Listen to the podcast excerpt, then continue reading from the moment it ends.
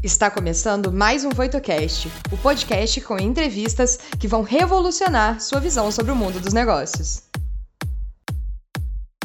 Eu sou André Bianchi, diretor internacional de negócios da Inglobal, Imersão Internacional de Negócios. E vou te acompanhar nessa websérie, conhecendo e aprendendo com convidados de peso sobre os desafios dos empreendedores no maior polo de tecnologia do mundo. Aqui você vai entender melhor sobre empreendedorismo e o mundo dos negócios nos Estados Unidos. Seja muito bem-vindo.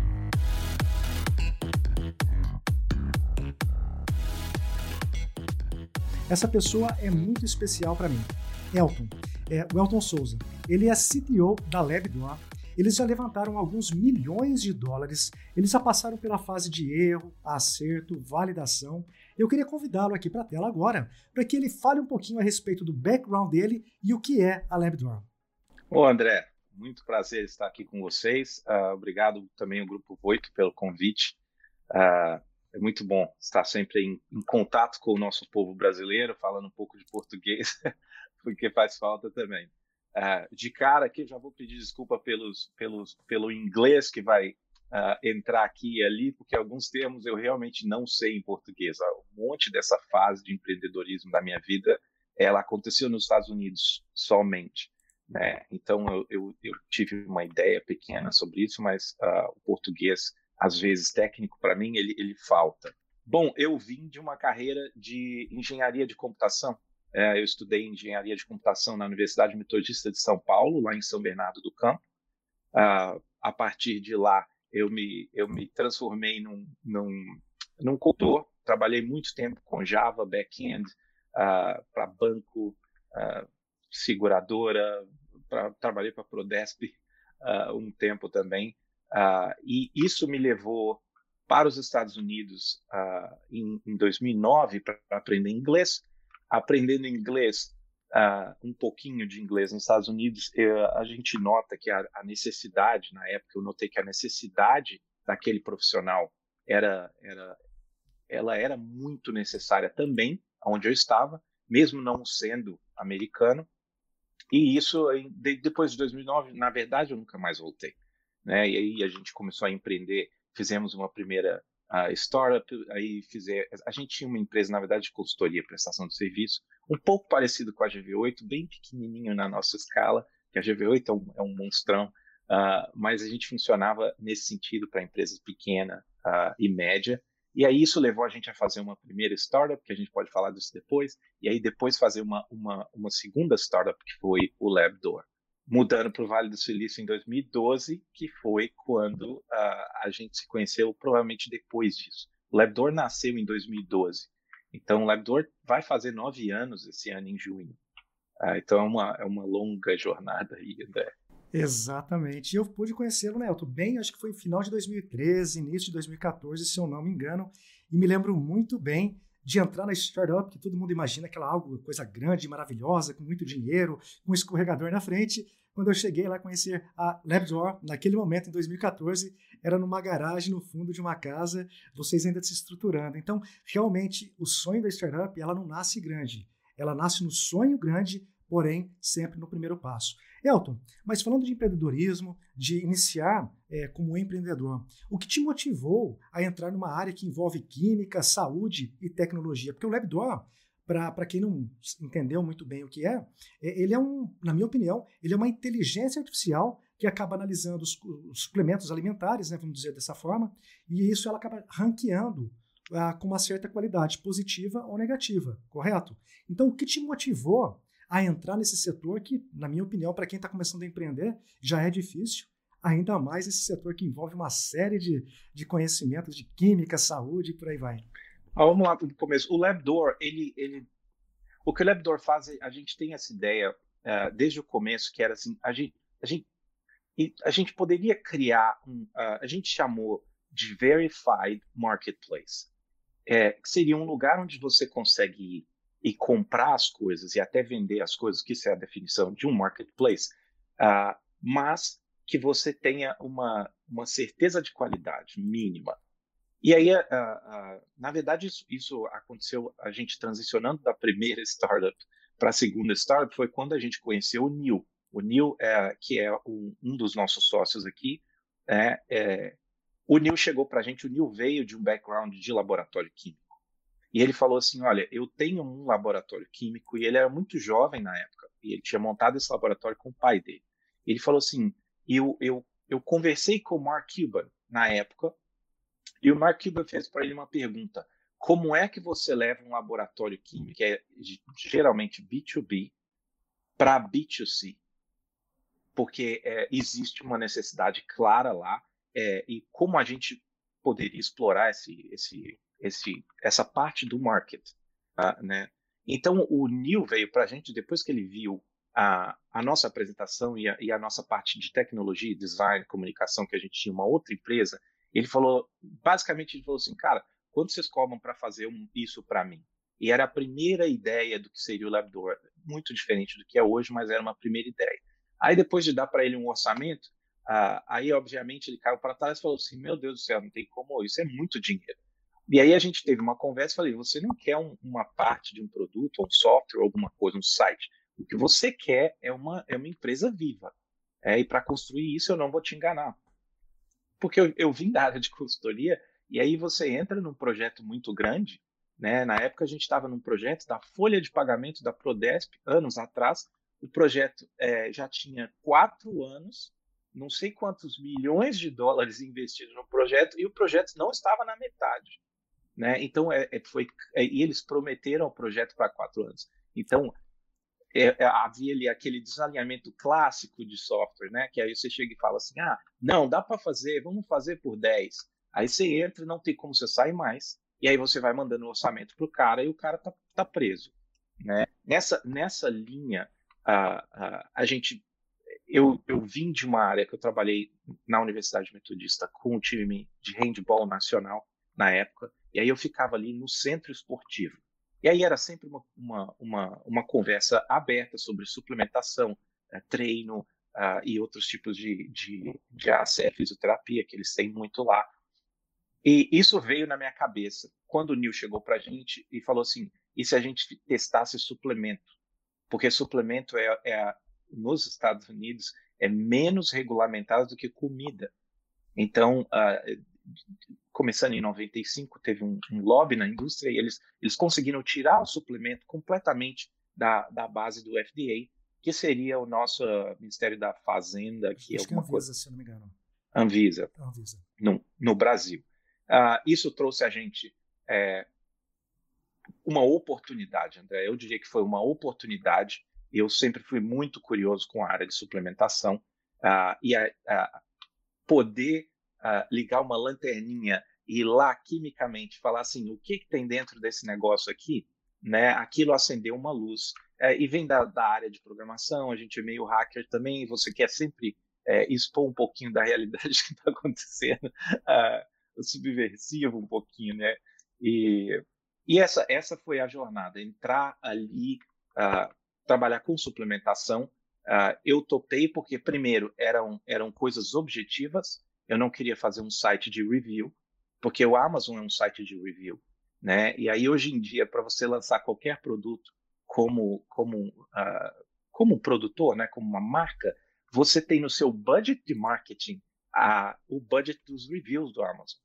Então okay. hoje em dia o review do Amazon é uma parte do negócio, senão não tem como você nem aparecer. Né? Então eu falei, uh, na época a gente falou, não vamos uh, nós não vamos colocar nada aqui que é o consumidor que vai falar que o gosto é bom, que ele jura que ele ganhou 5 quilos ou emagreceu 10 quilos tomando essa coisa. Então, a, a ideia era muito objetiva. Então, Perfeito. foi por isso que eu topei. Show. E até pegando esse gancho inicial, Elton, uh, muitas vezes as pessoas pensam que para montar uma startup ou uma empresa, especialmente aqui no Brasil, é, o dinheiro seria tudo para começar. E eu me lembro muito bem eu já tive a oportunidade de estar com o Elton pelo menos umas 20, 30 vezes nos últimos cinco anos, então eu conheço muita coisa ali da vida dele, da história e tudo mais. Mas uma das passagens que o Elton comentava muito é que um dos investidores, que eu não me recordo se era o Mark Cuban ou não, ele falou o seguinte: vocês foram pedir dinheiro para ele ou alguma coisa nesse sentido, e ele retornou para vocês e falou mais ou menos assim: Olha, Elton e Neil, voltem quando o seu problema for dinheiro. Então, ter essa compreensão de que não necessariamente tudo envolve o dinheiro é importante para o empreendedor inicial também, né, Alton? Senão ele acaba tendo isso como uma muleta e aí ele nunca dá o próximo passo. Bom, André, é, essa, essa foi, na verdade, o Nil teve essa conversa aqui. É, é, na época era o Nil, o Rafael, o Rafael é brasileiro e é meu sócio também. Ah, na época, nessa época aí tinha o, o Tercinho também estava com a gente no começo dessa empresa, ah, que era um outro parceiro que a gente eh, tinha no começo da empresa. Então, ah, tendo essa conversa com o Mark Cuban, a gente voltou lá e mais ou menos invadiu um hotel lá e entrou pela área de serviço da cozinha para conseguir pegar ele no corredor de uma cidade que a gente estava. E aí eu tinha hackeado uma versão do site é, como se fosse uma app num iPad para mostrar para ele, falar assim, é isso que a gente quer fazer. Então, é, a gente foi bem sucedido em entrar lá escondidinho lá, o Nil teve o acesso lá, o Nil também é um cara pequenininho, então ele conseguiu passar ali direitinho pelos hotéis, pela segurança. É, e entregando para ele, ele pegou aquele produto, parou no meio do corredor. E ele pegou o produto, não foi nem um pouco agressivo, arrogante. E ele é um Shark Tank, né? Ele é o Shark. Uh, então, aquilo ali me mostrou muito a humildade é, e o acesso. Como você olha para uns meninos, né? Há, há tanto tempo atrás, uns meninos tentando fazer alguma coisa, mas às vezes esses meninos podem mudar a história. Né? Era, é, são meninos que fizeram todas essas mudanças tecnológicas que a gente tem hoje. Né? Então, voltando para a gente, pegou e falou assim: Eu gostei da ideia, achei muito bom. Ah, fala comigo de novo quando seu problema for dinheiro. E, e essa palavra vindo né, de, um, de um mindset brasileiro de empreendedorismo é, que eu tinha, ela, ela me quebrou. Na época, quando o Neil veio e trouxe essa novidade para a gente no, no escritório, eu fiquei perguntando assim: como assim? O problema é sempre dinheiro.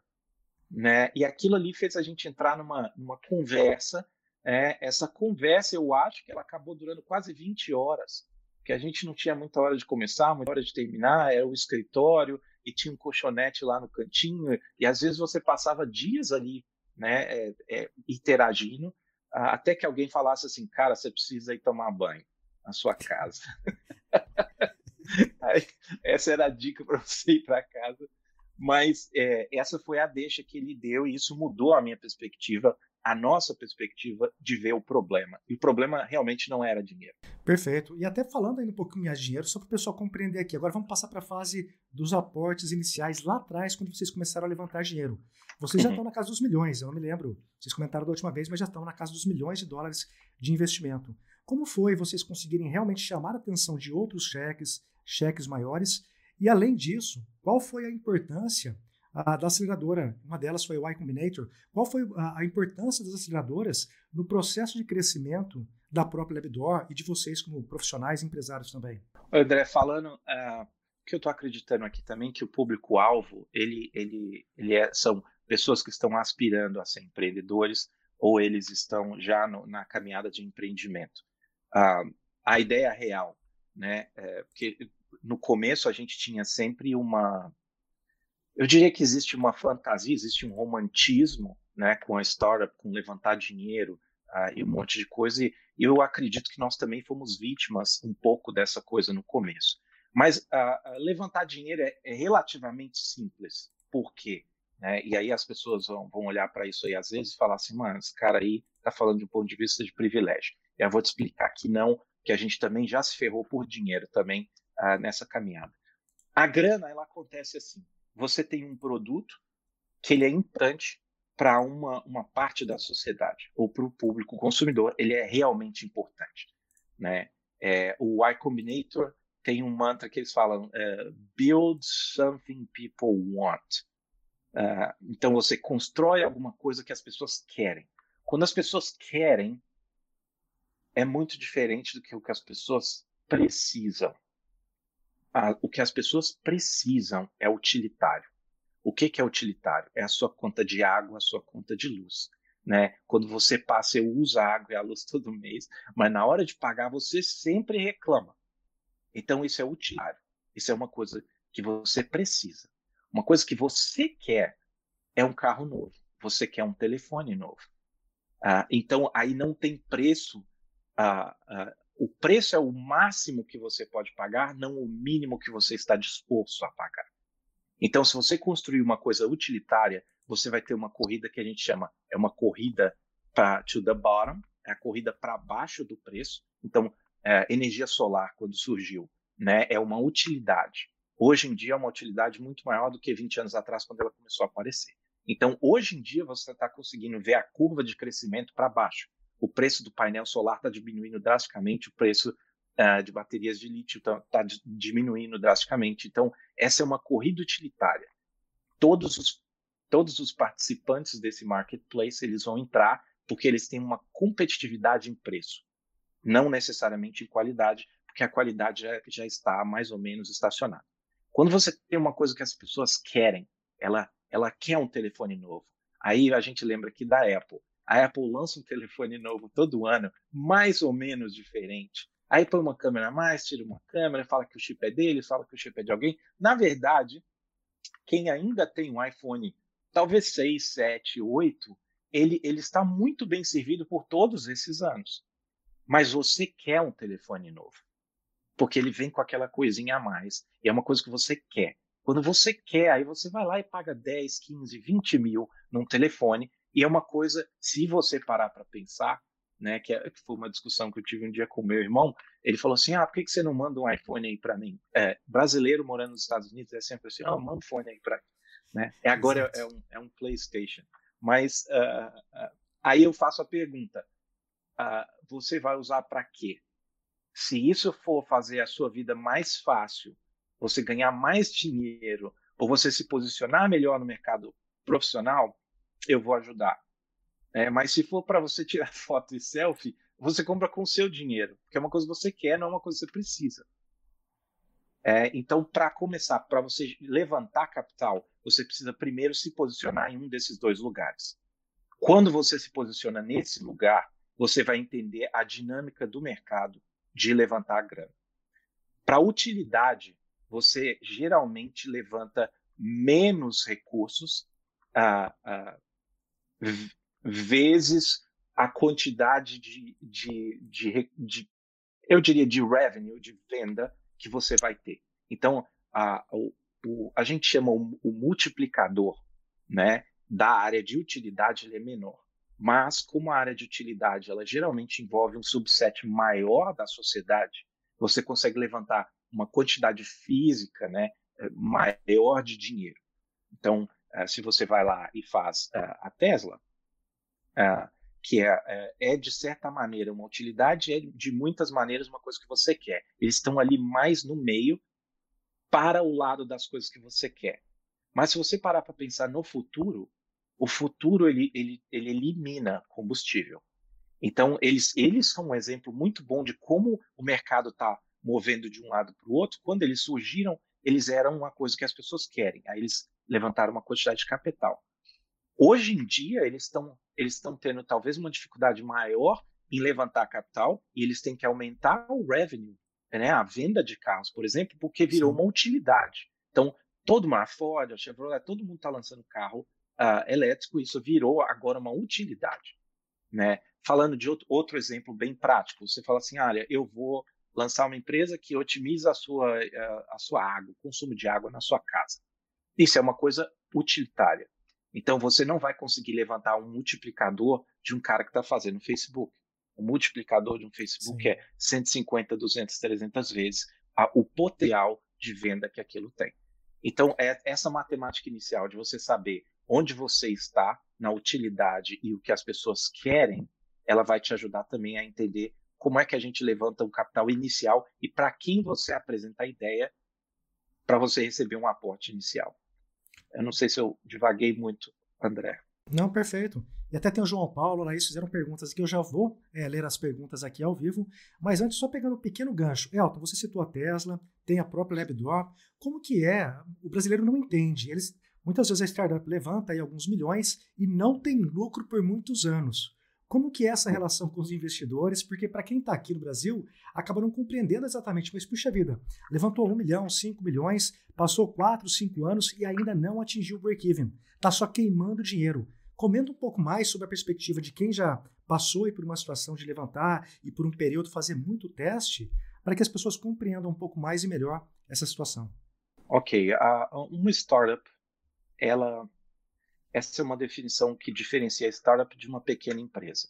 Né? A startup, ela, ela, ela acredita que ela encontrou uh, um, uma parte do mercado onde ela pode escalar praticamente sem limite, sem teto, né? O, o seria a população mundial, né? E, e de novo, a gente volta para os grandes exemplos de social media. O teto deles são quantas pessoas existem no mundo.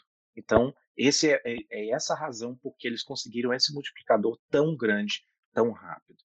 Né? Então, uma startup ela coleta uma, uma, uma quantidade de dinheiro porque ela tem um plano muito sólido, em geral é um plano bem sólido. Uh, não é assim, você vai lá e, e faz um, uma apresentação e o cara já, ah, shut up and take my money. Ele não vai lá e te dá uh, uh, malas de dinheiro. Essas pessoas têm responsabilidade com esse dinheiro, são os venture capital e os angel investors. Eles têm uma certa responsabilidade com o dinheiro deles, eles não podem fazer investimentos que são furados. Então eles vão lá e acreditam em você e principalmente no seu time. Por que eu falo time aqui? Porque quase todos os uh, VCs, né, venture capitals, que a gente conversou, quase todos eles têm essa política de nós não investimos em ideias apenas, a gente investe em time. Por quê? Porque uma startup, ele, ele é uma zona de guerra durante muito tempo. Né? É, você vai ter que fazer muito experimento é, e você vai ter que, você vai errar. E quando a gente erra, ah, é uma coisa é uma coisa pessoal, né? É, eu recebi uma pergunta muito interessante aqui de uma pessoa semana passada sobre empreendimento, né, e caminhada de aprendizado pessoal. Uh, e a pessoa me perguntou isso. Ela falou assim: qual que é a curva de aprendizado é, de um empreendedor e aonde você acredita, se você pudesse voltar, onde você acredita que estaria o maior ganho, né? E eu falei para ela ego, né? E, e parece uma coisa é, é, fútil, né? É o seu ego, é aquela coisa que traz tudo em volta de você. Você, do nada, vamos dizer assim, você tem o poder de modificar tudo que está ao seu redor.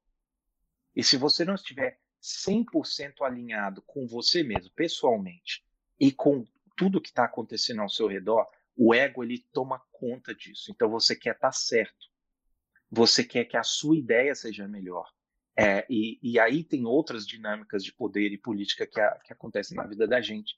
Tem a idade também, porque é, é até cruel você pensar que é, os meninos, né, 20 anos, 17, 18 anos de idade, vão lá e você é exposto a uma realidade assim, agora você é o dono, você vai contratar, você vai demitir, você vai colocar goals, objetivos para essa empresa, né? Então esse essa parte do ego, ela, é, ela, eu acho, na minha opinião, é, ela foi o maior aprendizado que eu tive, né?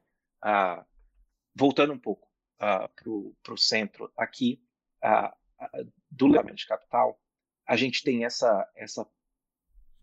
Quando você tira essa parte do ego da sua equação, você consegue realmente enxergar qual é o problema. E geralmente, o problema não é dinheiro porque você precisa estar completamente humilde para entender que não é dinheiro. O problema sou eu. Eu não estou achando a solução ideal. Eu não estou conseguindo penetrar esse mercado nesse ângulo. Eu não estou conseguindo contratar pessoas certas. Eu não estou conseguindo. E aí, essa, essa mudança, esse cliquezinho na sua mente, ele traz a responsabilidade de volta. E a única coisa que você pode controlar na vida é o que você faz só você faz. Então não tem como você controlar a quantidade de dinheiro que o investidor vai te dar, se, se as pessoas vão adotar o seu produto, se vai funcionar. O Labdoor vem de uma história onde as duas vezes que a gente levantou dinheiro pesado, a gente pegou um, um, um, um vale do mercado nas duas vezes que a gente levantou dinheiro. Então, a primeira vez que a gente levantou dinheiro, a gente estava vindo de uma crise de 2009 e a gente levantou dinheiro em 2013 e o mercado estava completamente seco de dinheiro que foi a nossa rodada Seed. É, então, era para a gente ter levantado todas as pessoas ao nosso redor seis meses, oito meses, dez meses antes, estava levantando uma quantidade de dinheiro muito mais alta do que o que a gente conseguiu levantar. E a gente, no timing lá do mercado, a gente, a, a gente sofreu. Na segunda vez que a gente estava levantando a nossa série A, depois do Y Combinator, a primeira incubadora que a gente veio para ali foi o Rock Health. Uh, o Rock Health não existe mais como uma incubadora, eles, eles, é, eles são investidores agora. Uh, mas o Y Combinator, depois do Y Combinator em 2015, a gente foi levantar o dinheiro e aí teve o boom de criptomoedas. Então, o pessoal não entende quão pequeno é o Vale do Silício. Todos os VCs do Vale do Silício e angel investors mudaram o foco 100% para cripto. E aí, um monte de empresas junto com a gente, elas morreram nesse processo, porque uma startup ela precisa de, uma, de dinheiro, muito dinheiro no começo, porque eles não têm nenhum revenue, não tem nenhuma uma venda, não tem lucro, e pode demorar anos para que esse lucro uh, apareça. Então, voltando para a sua pergunta original, André, uh, uma startup ela é sim. Eu falei isso uma vez para um pessoal que você levou, acho que do banco. Uh, lá na é, o André, essa eu coloquei o André na furada. Ele levou uns executivos do banco na minha startup lá no Vale e eu coloquei eles para sentar no chão, no chão Todos da garagem. sentaram felizes ouvindo atentamente. E aí eu falei para eles, uma startup é uma máquina de queimar dinheiro. Ele é um laboratório de teste. Então você vai queimar dinheiro até você encontrar um modelo ou até o dinheiro acabar. Você só tem essas duas opções. Uh, a diferença, eu acho que a diferença de, de empreendedorismo é, que a gente está começando a ter muito no Brasil agora, tem vários colegas que estão aí empreendendo e o, investidor brasileiro tem, tem, tem acordado muito para essa, essa, esse lado da história. Né? Você precisa queimar dinheiro para encontrar o caminho, porque senão a gente só vai criar e-commerce é, e distribuição. Então a gente não tem como você trabalhar com research and development, que existe um termo brasileiro, é isso, André? Para qual? Vamos ver. Research and development? É, pesquisa e desenvolvimento? Tem. É, é isso mesmo. Não sei se é, eu é entendi. Pesquisa e desenvolvimento, essa é a tradução. Tem sim, é. mas são poucas empresas que dispõem de investimento para pesquisa e desenvolvimento de algo. É exatamente isso, é uma startup. Você é, é um, a gente chama de R&D, então você é, é um laboratório de R&D em alguma área do mercado e você está gastando todo aquele dinheiro ali tentando achar uma solução. Quando você acha aquela solução, é, em geral você tem uma escalabilidade que eu falei que ela quase não tem teto, a não ser a população mundial. Esse é o ideal. Mas você também pode ter startups que trabalham com um subset menor da, da sociedade e mesmo assim vai valer muito a pena para esses investidores terem gastado todo esse dinheiro durante 4, 5, 6 anos uh, uh, e poder investir na sua ideia, né, na sua startup. Perfeito, perfeito, Elton. Até vou fazer uma pergunta aqui ó, do João Paulo. Vou começar a ler algumas perguntas aqui. Vou ler da forma como foi escrita. É, João Paulo Rivelli. Uma pergunta, visto que tinha pouca regulamentação na área de suplementos e que vocês também não focaram nessa questão de reviews da Amazon, por exemplo, parte 1. Qual foi a estratégia de vocês para trazer esse conceito mais à tona no mercado e fazer a penetração no mercado norte-americano? Pergunta muito boa, muito boa mesmo. Uh, uma coisa que a gente notou uh, rapidamente era que uh, o LabDoor ele é uma utilidade. Então, o LabDoor não é uma coisa que você quer, ele é uma coisa que você precisa. e isso não era muito claro na nossa cabeça no começo. Isso fez a gente sofrer muito, né? Então, é, voltando um pouco para isso, nós descobrimos rapidamente que, por exemplo, as pessoas não queriam pagar nenhum dólar, e a gente testou isso, elas não queriam pagar nenhum dólar para ter acesso a uma análise química que custou 5 mil dólares é, de um produto, por exemplo. Se você analisar um painel completo de uma proteína, né, é, uma proteína de mercado, completa com vitaminas, minerais e tal, e a própria proteína, você, você chega muito próximo desse valor. 3 mil a, a 4 mil dólares é um painel de teste de um produto desse. E aí a gente ia lá e falava assim: eu vou testar 80 proteínas no mercado e mostrar o que tem aqui. E a gente uh, colocava esse, uh, todo esse resultado, essa pesquisa né, é, é, técnica e química online. E aí a gente falou assim: e se a gente pedisse para a pessoa pagar um dólar para ter acesso a essa pesquisa inteira? e as pessoas não pagaram. Então, aos trancos e barrancos, a gente descobriu que o LabDoor é uma utilidade, ele não é uma coisa que a pessoa quer. Quando você está é, na frente do produto. Quando você está lá na loja é, de suplemento e você tem 20 opções de vitamina B, por exemplo, você precisa de alguém para te ajudar. Aí você vai e, e tira seu telefone e você google a melhor vitamina B, né?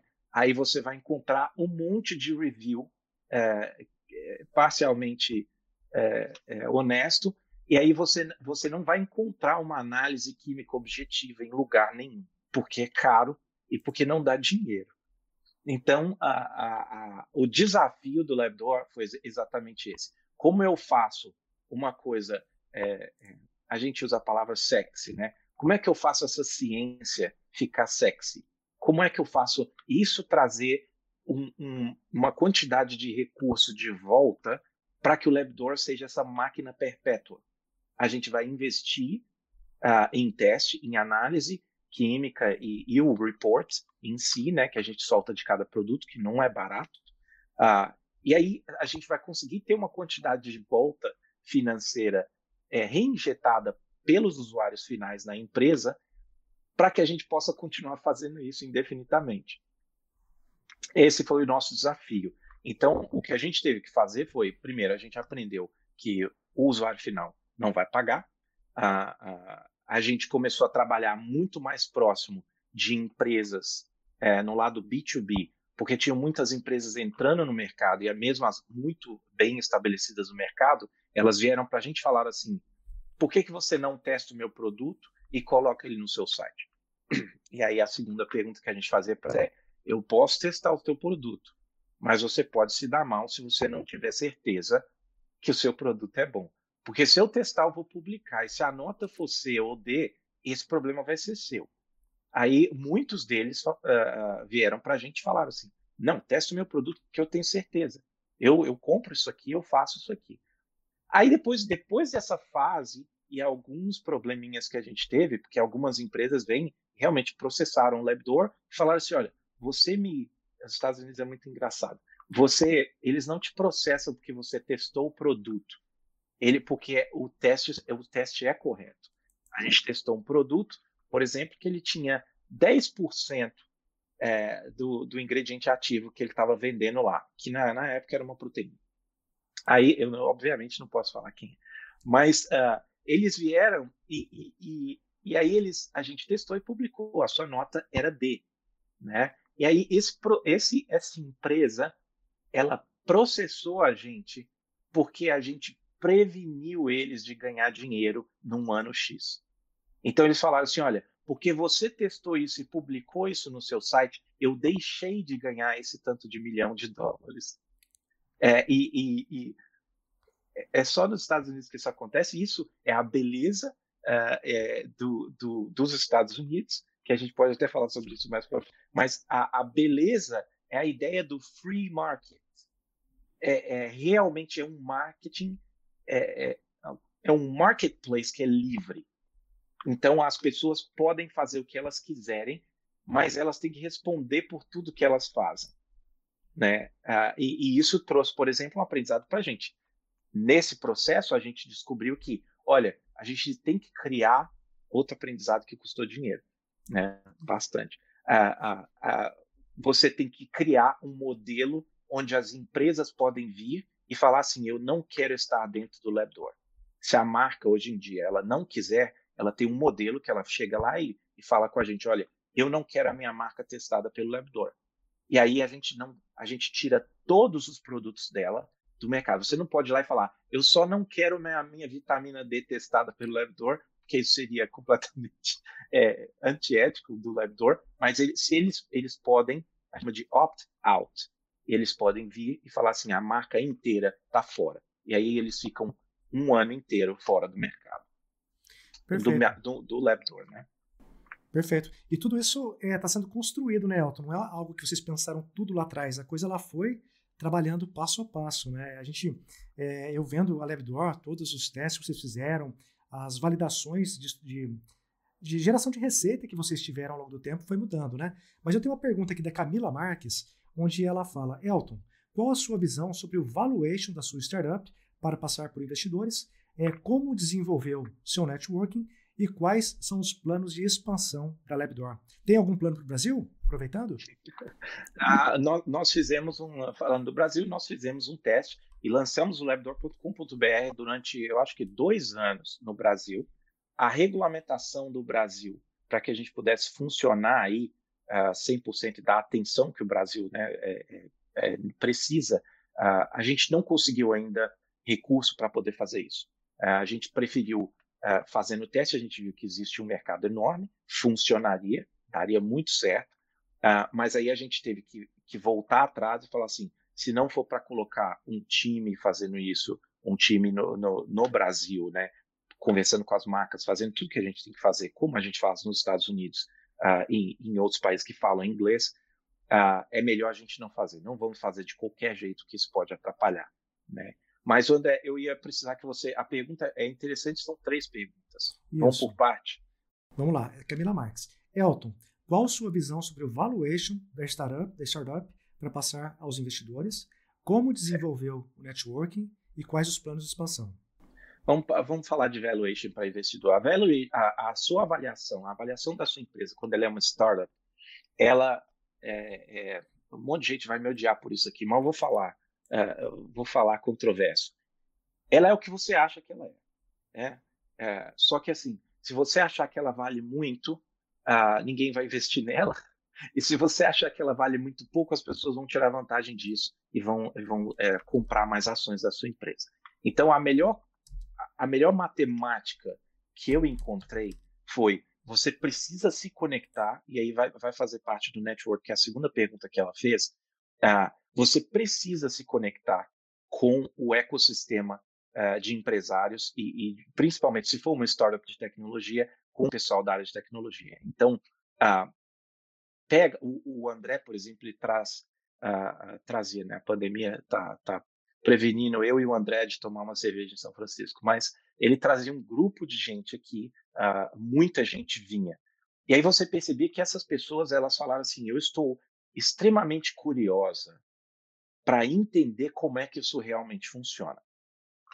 Não tem como, uh, uh, eu, eu, eu, posso falar da nossa empresa. Quando o LabDoor surgiu, a gente falou assim, olha, dado tudo que nós somos como pessoa, todo o nosso expertise uh, e tudo que a gente está criando aqui nesses últimos, uh, uh, na verdade foram três meses, olhando para o mercado de startups de tecnologia, a gente falou assim, a nossa empresa pode ter um, uma, uma avaliação seed, né, que foi pre-seed, na verdade, de 2 milhões e meio de dólares. Essa foi a nossa avaliação. Por quê? Dado tudo isso, que a gente não tinha produto, não tinha é, valor de venda, não tinha ticket médio, não tinha nada disso. O que a gente tinha era um monte de trabalho, né, um monte de tecnologia, uh, é, muito design, muita comunicação e os profissionais que se dedicaram 100% a fazer aquilo. Então, na nossa cabeça, a gente fez uma matemática, dividiu isso em mais ou menos 15 meses, que geralmente é a matemática que você tem que fazer de run rate, a, a run rate é a quantidade de dinheiro que você queima todo mês para manter a sua empresa viva, né? é, com uma rodada de investimento. E a gente pulou isso e falou assim: ah, nós precisamos levantar 250 mil dólares na uh, pre-seed. Então, bem no comecinho do LabDoor. E aí a gente foi testar isso. E onde você testa isso? Nas pessoas que você mais ama. Você testa isso na sua mãe, no seu pai, no seu avô, no seu tio, na pessoa que você conhece que tem dinheiro da igreja, uh, e aí você, você vai praticar o seu, seu pitch, né, a, sua, a sua apresentação do negócio. Nessa apresentação, uh, uh, a gente estava bem, bem alinhado com o que o mercado estava fazendo, então essa apresentação ela não retornou é, um, uma, uma barreira para a gente. As pessoas começaram a falar assim, eu entendi, eu acho que tem futuro, eu vou te dar mil, cinco mil, dez mil. É, é, e nessa aí, uh, finalmente o Mark voltou na época e falou assim: eu vou te dar 250. Uh, ou era 100 e alguma coisa, porque a rodada inteira era 250, e falou assim: olha, a gente, a gente foi para ele mais ou menos no meio, porque a gente já tinha levantado, sei lá, 70, 80 mil, né, de amigos e família e tal, Uh, uh, e, cada, e tem muita gente que, que aposta no seu futuro. É, você descobre isso, fala assim, eu não tenho muito, eu tenho mil, mas se der certo, eu tô dentro, né? E, e, e aí a gente foi para ele nesse meio período e falou assim, o Mark, a gente já tem esse tanto aqui e a gente está fazendo só 250. E aí ele respondeu de volta, ah, então eu tô dentro por tanto. Eu acho que ele investiu uns 150, 170 mil uh, na empresa em um e-mail, né? E, e, essa é a parte assim, a gente a gente guarda esses e-mails porque a gente mandou para ele um e-mail falando, cara, a gente está levantando, já tem esse tanto, e aí ele respondeu de volta, qual que é a avaliação e qual que é o máximo que vocês estão levantando? Tanto. E aí ele respondeu de volta, eu estou dentro por tanto. É, é 12 horas depois desse e-mail, o dinheiro estava na conta do lendor. Então, a gente assinou um contrato com ele meses depois. Né? É, é óbvio que ele é uma pessoa extremamente rica, ele não está muito preocupado com 150 mil, mas é, essa foi a confiança que ele teve no time. E é por isso que eu falo que o time, você quando você está fazendo a sua empresa, você precisa escolher muito bem o seu time. Né? Não pega lá os seus melhores amigos e, e sai fazendo uma empresa, porque geralmente você vai perder o amigo e a empresa. Né? Você precisa encontrar pessoas que estejam alinhadas e, e, elas também precisam ser capazes de fazer isso. Então, acho que a gente respondeu a parte de a, avaliação e a parte do network. O network é cara lá fora. Você precisa sair, você precisa ir nesses cafezinhos, você precisa ir no, nos eventos de tecnologia, de startup, você precisa eh, encontrar o André aí na próxima vez que ele estiver vindo no Vale, trazer né, a, sua, a sua bagagem aqui, é, encontrar com as pessoas daqui, com as pessoas daí, se relacionar e perguntar e compartilhar. A melhor maneira que eu encontrei hoje em dia de, de fazer um network é compartilhando. Porque é, o André, ele, ele liga de tempos em tempos aqui e fala, cara, vamos bater um papo. Ou então, cara, é, vem falar comigo aqui nesse canal hoje, aqui no YouTube. E, e porque nós estamos sempre trocando esse, esse conhecimento, fala assim, vamos conversar. Aí o André vem e fala para mim coisas que eu não sabia. E aí eu compartilho com o André coisas que ele não está por dentro. Então você só vai conseguir fazer o network, networking. Então não fica com vergonha. E aí também tem um lado, eu diria, tem, tem algumas coisas que vai fazer a sua vida ser mais fácil como empreendedor e tem algumas coisas que vão fazer a sua vida mais difícil. Você não pode querer ser um empreendedor e ser extremamente é, recluso ou ser uma pessoa tímida, né? Isso não vai funcionar para você, é, não vai funcionar para sua empresa e você vai sofrer. Então você tem você tem como trabalhar em você. É, quando eu era muito jovem eu fiz teatro para trabalhar uh, isso em mim. Eu era uma pessoa muito tímida. Uh, eu acho que eu ainda sou tímido, mas eu sou treinado, né? É, e essas são coisas que você consegue treinar em você. Uh, você treina como falar, como se, se postar, como é, entonar a sua voz, e tem um monte de, de, treinos técnicos que você pode fazer, né, que faz parte da sua caminhada de empreendimento, né, até você chegar a um nível onde você fala assim, olha, como a pessoa vira uh, o, Steve Jobs, né, quando ele dava as, uh, os keynotes dele, as palestras dele, eram, era uma coisa muito impensada na época, porque ele subia no palco e naturalmente falava, andava, e não, ele não estava tenso, atrás daquilo ali, né, uh, lendo a biografia dele, existiam horas e horas e horas de trabalho, né, para ele chegar ali e fazer aquilo naturalmente. Hoje em dia, as apresentações da época, eu sou muito mais fã hoje em dia do que no passado, porque elas são descentralizadas e elas dão o acesso às pessoas que realmente estão fazendo as coisas. E aí você descentraliza um, um, um Deus, né? Um, um Salvador. Não, é um time. Isso aqui é um time. Toda vez que você tem um time, ele vai muito mais longe do que uma pessoa individual salvadora da pátria. Então, essa é a network. A última parte da pergunta eu não lembro. Sobre a expansão da Labdoor. O Labdoor, ele, o Labdoor, ele veio de um crescendo. Se eu for bem sincero com vocês, ele veio de um crescendo. Ah, depois que a gente levantou a série A com muita dificuldade por causa do, do mercado de cripto e talvez também um dos desalinhamentos que a gente tinha com a gente mesmo é, em, em, aceitar a nossa utilidade e não a nossa. Uh, as pessoas as pessoas não querem o Labdoor, elas precisam do Labdoor, né? aceitar isso para a gente foi uma, uma, uma, uma, também uma caminhada é, difícil. Então, depois da nossa série A, que a gente levantou metade do que a gente queria levantar, a gente passou por um momento muito difícil financeiro. Porque além do mercado ter secado e, e, a gente ter criado uma infraestrutura muito grande, acreditando que a, a rodada de investimento viria, a gente criou uma máquina é, de, de tecnologia, de marketing, de comunicação, tudo isso estava lá. Né? Os nossos cientistas, a, a gente começou a, a, experimentar em ter o nosso próprio laboratório químico, é, que foi um erro enorme. Né? Foi, foi um aprendizado que custou provavelmente 400 mil dólares. Mas, uh, se a gente falar de aprendizados, né, você, você, essa é a pergunta que eu faria. Você pode aprender com 300 mil dólares alheio? Né? Porque se você não entender o peso disso, se você não entender a responsabilidade desse dinheiro, a, a, e as noites de sono sem dormir, e um monte de, de porque é pessoal. Não, não é só a pessoa que quer falar que existe um mundo profissional e você é a sua empresa e a sua empresa não tem nada a ver com você, isso é alguma coisa. É pessoal. A jornada, ela é pessoal. Se não for a sua missão, se não estiver ali para, uh, para o seu benefício é, de crescimento como pessoa, eu acho que tem uma chance menor de funcionar mas também inversamente proporcional é a dor é muito maior.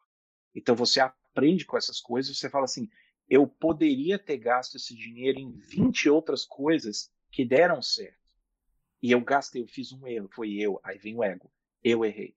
Nós erramos, né? E acaba ali nos fundadores, geralmente, fala assim, eu errei, Exato. e aí você tem que sentar na reunião com os, os, os o, o board, com os VCs, com todo mundo, assumir o seu pecado, né? Erramos erramos aqui, aqui, aqui, acertamos aqui, né? Então, o plano de expansão do LabDoor, hoje em dia, é nós tivemos que retrair um pouquinho, é, é, parar de comprar um pouco o investimento de capital, porque ele estava queimando a empresa, né? Não, a gente não estava conseguindo trabalhar do, do, no modelo que a gente estava trabalhando antigamente. Voltamos, falamos, vamos aumentar o, o dinheiro real do LabDoor. Então, a gente está aumentando o revenue, né, que a gente chama, uh, do, do, da empresa, devagarzinho, e com o lucro da empresa a gente está usando para reinvestir na empresa de novo. Um pouco assim, é um modelo híbrido entre um, um, como você pensa num negócio pequeno e como você pensa numa startup. A gente chegou num momento onde falou assim, olha, injetar essa quantidade de capital aqui não resolveu o problema. O problema, a gente descobriu que o problema era esse. E aí agora, em vez de eu ir lá de novo e levantar uma outra rodada de capital, até porque seria muito o timing tá horrível, né? A gente falou assim, vamos voltar um pouquinho, vamos investir na empresa com o nosso recurso, vamos provar para a gente mesmo que existe um recurso aqui sendo gerado e líquido, e da, a partir daqui a gente vai decidir. Se a gente conseguir decolar de uma maneira muito espetacular, a ideia é você não levantar dinheiro. Né? Toda vez que você levanta dinheiro, você está vendendo ações da sua empresa. E aí você está diluindo a sua capacidade de fazer decisões. Isso não é muito bom é, em vários cenários. Então, agora, a nossa, capacidade de expansão está 100% na nossa mão. A gente fez um movimento uh, esses, esses, nesses últimos dois ou três meses, onde a gente modificou o assento da empresa. O Neil, que era o CEO da empresa, ele saiu e hoje em dia ele faz parte do, do board de membros né? Ele é um chair, que eles chamam. O Rafael virou o CEO da empresa. O Rafael era a pessoa na área de comunicação e marketing, e hoje em dia a gente votou unanimemente contra a vontade do Rafael que ele virasse CEO da empresa. Imagino.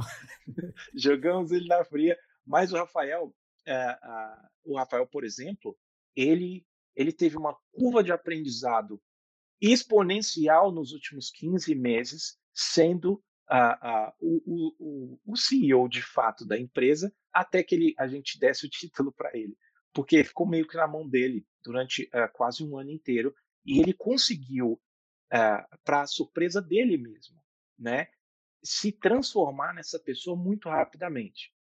E aí a gente fala da sua capacidade de absorver conhecimento e distribuir conhecimento, né? E ele foi, ele, ele, ele foi uma das pessoas que eu falei assim, na hora que ele foi, ele foi se moldando e se transformando, e aí por fim eu falei assim, Rafa, a gente precisa te colocar como CEO, cara. E aí ele ficou, ele falou, cara, mas isso aí nunca foi um sonho da minha vida. É, na verdade, eu, eu não tinha nenhuma aspiração em fazer isso, né? E aí a conversa foi uma conversa muito, muito tranquila é, entre, entre sócios, que você tem que ter uma tranquilidade. Eu falei assim, olha, Rafa, sem ego nenhum, você é o cara, né? E eu acho que você vai levar a gente para o lugar que a gente precisa ir. Eu vou estar aqui com você, né? Mas uh, ia ser muito bom. E, e foi o, o Neil aceitou a proposta de braços abertos.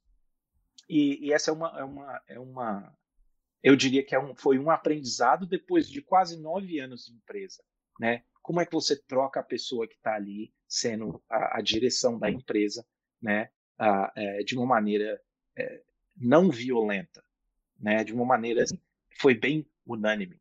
É, e isso deixou a gente feliz e a gente está movendo aí. Então a expansão para o Labdor é nós vamos, nós estamos criando algumas oportunidades financeiras, estamos aumentando a nossa presença B2B no mercado, né? É, eu estou lançando um produto que ele traz, uh, que chama Labdoor Click, que ele traz o PPC para dentro do Labdoor. Ou seja, antigamente eu tinha um botão de affiliate lá. Aí a Amazon me dava uma porcentagem, o Walmart me dava uma porcentagem, o seu João da loja de suplementos dava uma porcentagem, e aí eu fazia um acordo com eles, eu colocava um link lá no Buy Now, que é onde ele clica para comprar o produto. Aí quando a pessoa clicava lá e comprava o produto, eu ganhava uma porcentagem. O Amazon ficou muito egoísta uh, e decidiu diminuir a porcentagem deles completamente de mais ou menos 10% para 1% ou menos. Ou seja, o Amazon matou muita gente por aí que vivia de affiliate links, que é o nome dessa, de, dessa prática de mercado. Uh, eu acredito que é, é, um chute no pé, é, é um tiro no pé uh, para o Amazon, mas nós vamos lá, a história vai, vai, vai dizer. Aquilo ali colocou a gente contra a parede, né? Uh, se eu puder falar mais ou menos aqui, não sei se eu poderia falar, o Rafael vai me puxar minha, minha orelha, a gente vende para o Amazon entre 4 e 5 milhões de dólares por ano de suplementos né, é, de, de vendas. Então, se o Amazon tivesse me dando 10%, uh, 10%, eu teria 400 mil dólares por ano para eu tocar o Labdoor e continuar testando e contratar pessoas. Isso tudo custa muito dinheiro. Né? Obviamente, 400 não ia cobrir o custo do Labdoor, mas ele ia me deixar uh, uh, mais tranquilo para eu trabalhar com outras áreas. Né? Porque eu estou testando, eu estou colocando as pessoas em contato direto com o vendedor e ele compra de lá. O Amazon tem o valor dele, eu tenho o meu valor. Né? Eles, eles não reconheceram assim para todo mundo, eles foram lá e cortaram. Então agora aquilo me colocou contra a parede. Quando você se coloca contra a parede, o que, que o, empreendedor, empreendedor faz? Ele acha uma solução. E aí eu vou falar direto para o nosso, nosso estudante aí uh, da, da Voito. Um empreendedor, um empreendedor é uma coisa muito simples. Você tem um problema e você precisa achar uma solução. Se você não tem um problema, você não precisa investir.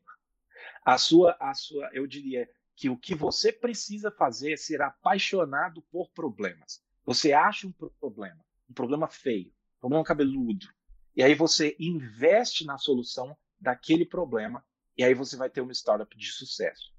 Né? ah, quando a comunicação no mundo era um problema, ah, o Gmail apareceu.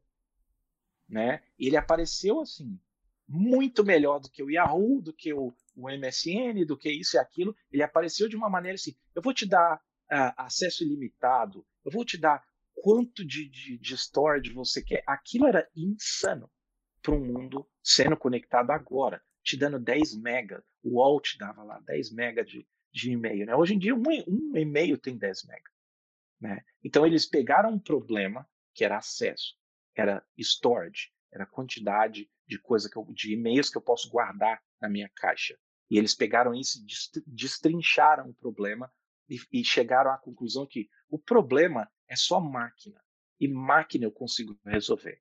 Eu vou fazer alguns deals. Eu vou fazer o meu próprio data center. Eles descobriram uma maneira, levantaram capital porque alguém viu o potencial da ideia e eles implementaram é, de maneira extremamente uh, bem, bem feita. E hoje em dia eles têm isso. Perfeito, Elton. Puxa vida, estamos chegando ao final aqui do bate-papo. Eu queria agradecer mais uma vez. Eu vi que tem muitas perguntas que a gente não vai conseguir responder hoje. Mas, pessoal, passe essas perguntas para a Voito para que a gente possa encaminhar para os convidados e se eventualmente a gente conseguir linkar ou algum tipo de situação a gente possa esclarecer para vocês. Mas muito obrigado, porque o gostoso é isso. É ter aqui os convidados que realmente estão vivenciando algo é, de forma prática e objetiva direto lá no Vale do Silício. Elton, mais uma vez, cara, muito obrigado de coração por compartilhar o seu conteúdo, as suas provocações e também o seu tempo. Afinal, é o bem mais valioso que a gente tem. Obrigado pelo convite, obrigado, Voito, e estaremos aqui disponíveis. Se, se, se eles quiserem encaminhar a pergunta depois, a gente tenta responder ou faz uma parte 2. Uh, ah, é sempre interessante né, falar com os empreendedores. Perfeito. Mais uma vez, obrigado, Elton. O que você achou do episódio de hoje? Não se esqueça de dar o play no próximo e nos seguir na sua plataforma de podcasts favorita para não perder nenhum episódio novo. Ah, você também pode nos seguir nas redes sociais. Os links estarão na descrição desse episódio. Nos vemos em breve. Até lá!